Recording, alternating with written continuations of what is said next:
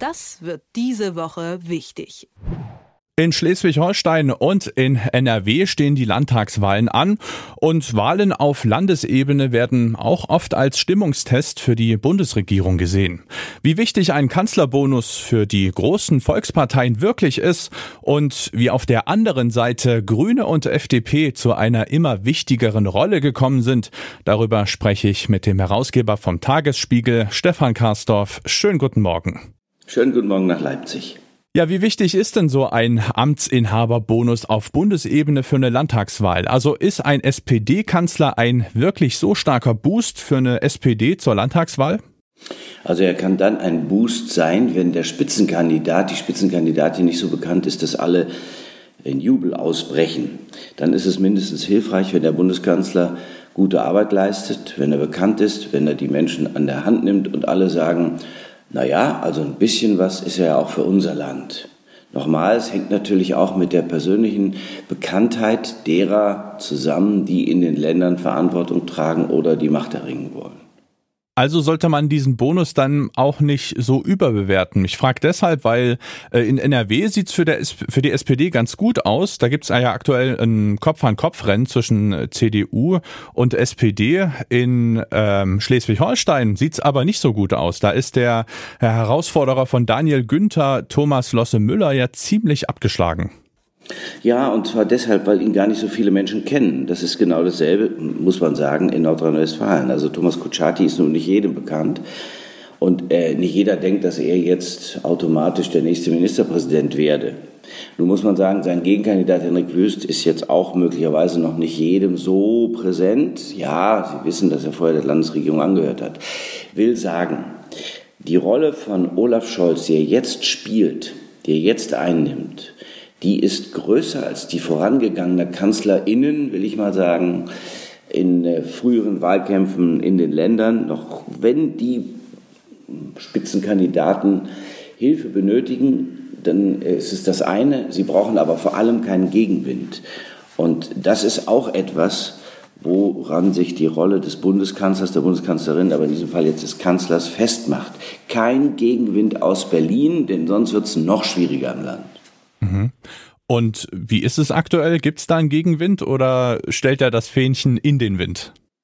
Also einmal ist es ja so, dass die Bevölkerung geteilt ist. Es gibt viele, die sagen, Olaf Scholz macht das, was er macht, richtig. Aber was fast alle übereinstimmend sagen, ist, dass er es vielleicht besser erklären könnte.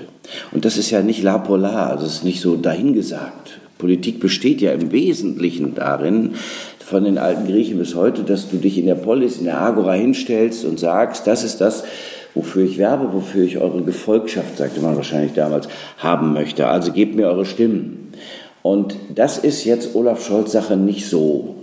Das ist jetzt zurückhaltend ausgedrückt. Olaf Scholz ist einer, der sehr stark entscheiden kann. Der berät sich, keine Frage. Der ist auch sehr abwägend, keine Frage. Nur wäre es schon hilfreich, wenn er mehr erklären wollte, wie er zu diesen Entscheidungen, die er dann trifft, kommt. Er bemüht sich jetzt, aber das ist jetzt nicht so, als ob er der beliebteste deutsche Politiker wäre, wie es zum Beispiel Angela Merkel in ihrer dann ganz anderen Art lange gewesen ist. Er ist, glaube ich, Nummer 4 im Moment.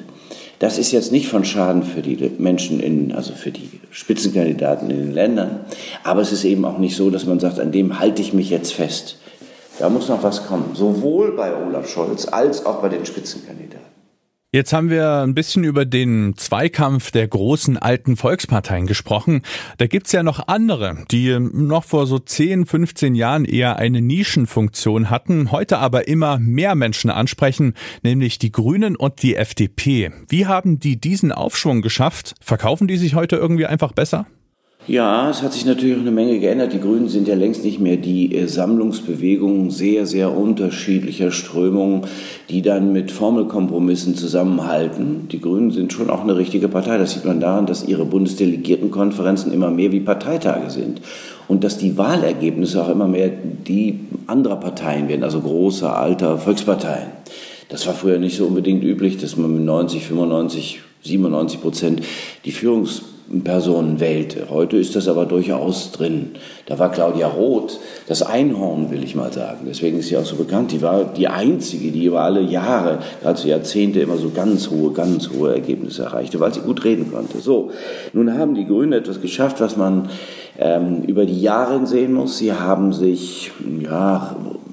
mehr Realpolitik gemacht. Sie sind in eine Regierung eingetreten im Bund. Sie sind jetzt aber auch die Spitze einer Regierung eines wichtigen, herausragend wichtigen Bundeslandes, nämlich Baden-Württemberg. Das ist ja das Industrieland, wenn man so will, in Deutschland neben Nordrhein-Westfalen. Also was die Ausstrahlung angeht und was das Schaffe bedeutet, das sieht man ja da. Heißt, sie zeigen, wir können auch die ganz große Sache.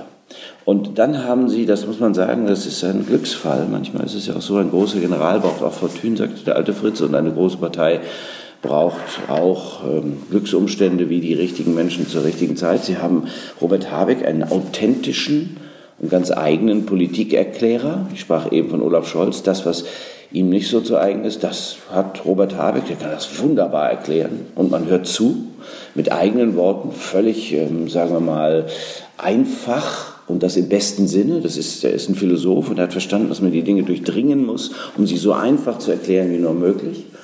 Und dann haben sie Annalena Baerbock, eine Empathikerin, eine Frau mit großem Gefühl für das, was in der Bevölkerung jetzt möglicherweise tatsächlich in der Außenpolitik wohlgemerkt ein Thema sein könnte. Ja, und so fügt sich das.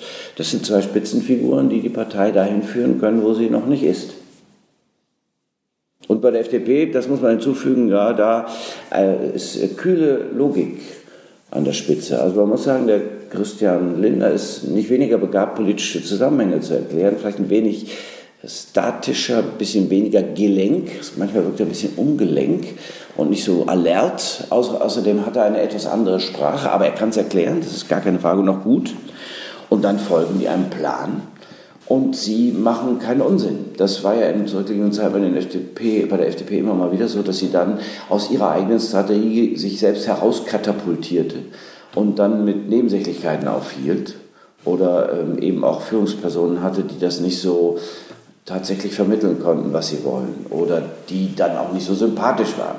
Es geht jetzt bei der FDP tatsächlich um die logische Fortsetzung des einmal Erreichten und die Bewirtschaftung dessen, was sie jetzt tatsächlich sich geschaffen haben. Und da bin ich mal gespannt, wenn es so weitergeht. Man glaubt dem Christian Lindner, dass er tatsächlich dieses Finanzressort im Griff hat. Und das ist nun halt eines der wichtigsten, das die Bundesrepublik Deutschland zu vergeben hat. Und in den Ländern sind sie flexibel, aber eben nicht grundsatzlos. Na, bin mal gespannt, wie es ausgeht. Ja, und da können wir gleich mal einen Blick in die Glaskugel werfen. Also Grüne und FDP beschaffen ja aktuell noch eher Minderheiten für andere Parteien. Aber wenn das so weitergeht, dieser Aufschwung, könnten wir dann zur nächsten Bundestagswahl vielleicht sogar ernsthaft über Grün-Gelb sprechen? Ja, also das ist natürlich schnell. Ja, 4 Jahre sind dann vermeintlich lang, aber es ist dann plötzlich doch wieder kurz. Na, sagen wir mal so, wenn sie bei sich bleiben, wenn es keine größeren Fehler gibt, was natürlich in der Politik immer möglich ist, keine Skandale, dann kann das sein. Denn wir sehen ja, also Menschen, die mir sagen, ja, das kann nicht sein, wir haben die Parteien, SPD und CDU und wenn die gut beisammen sind, dann bleibt das so. Nein, die Mauer ist auch gefallen, sage ich mal vorsichtig.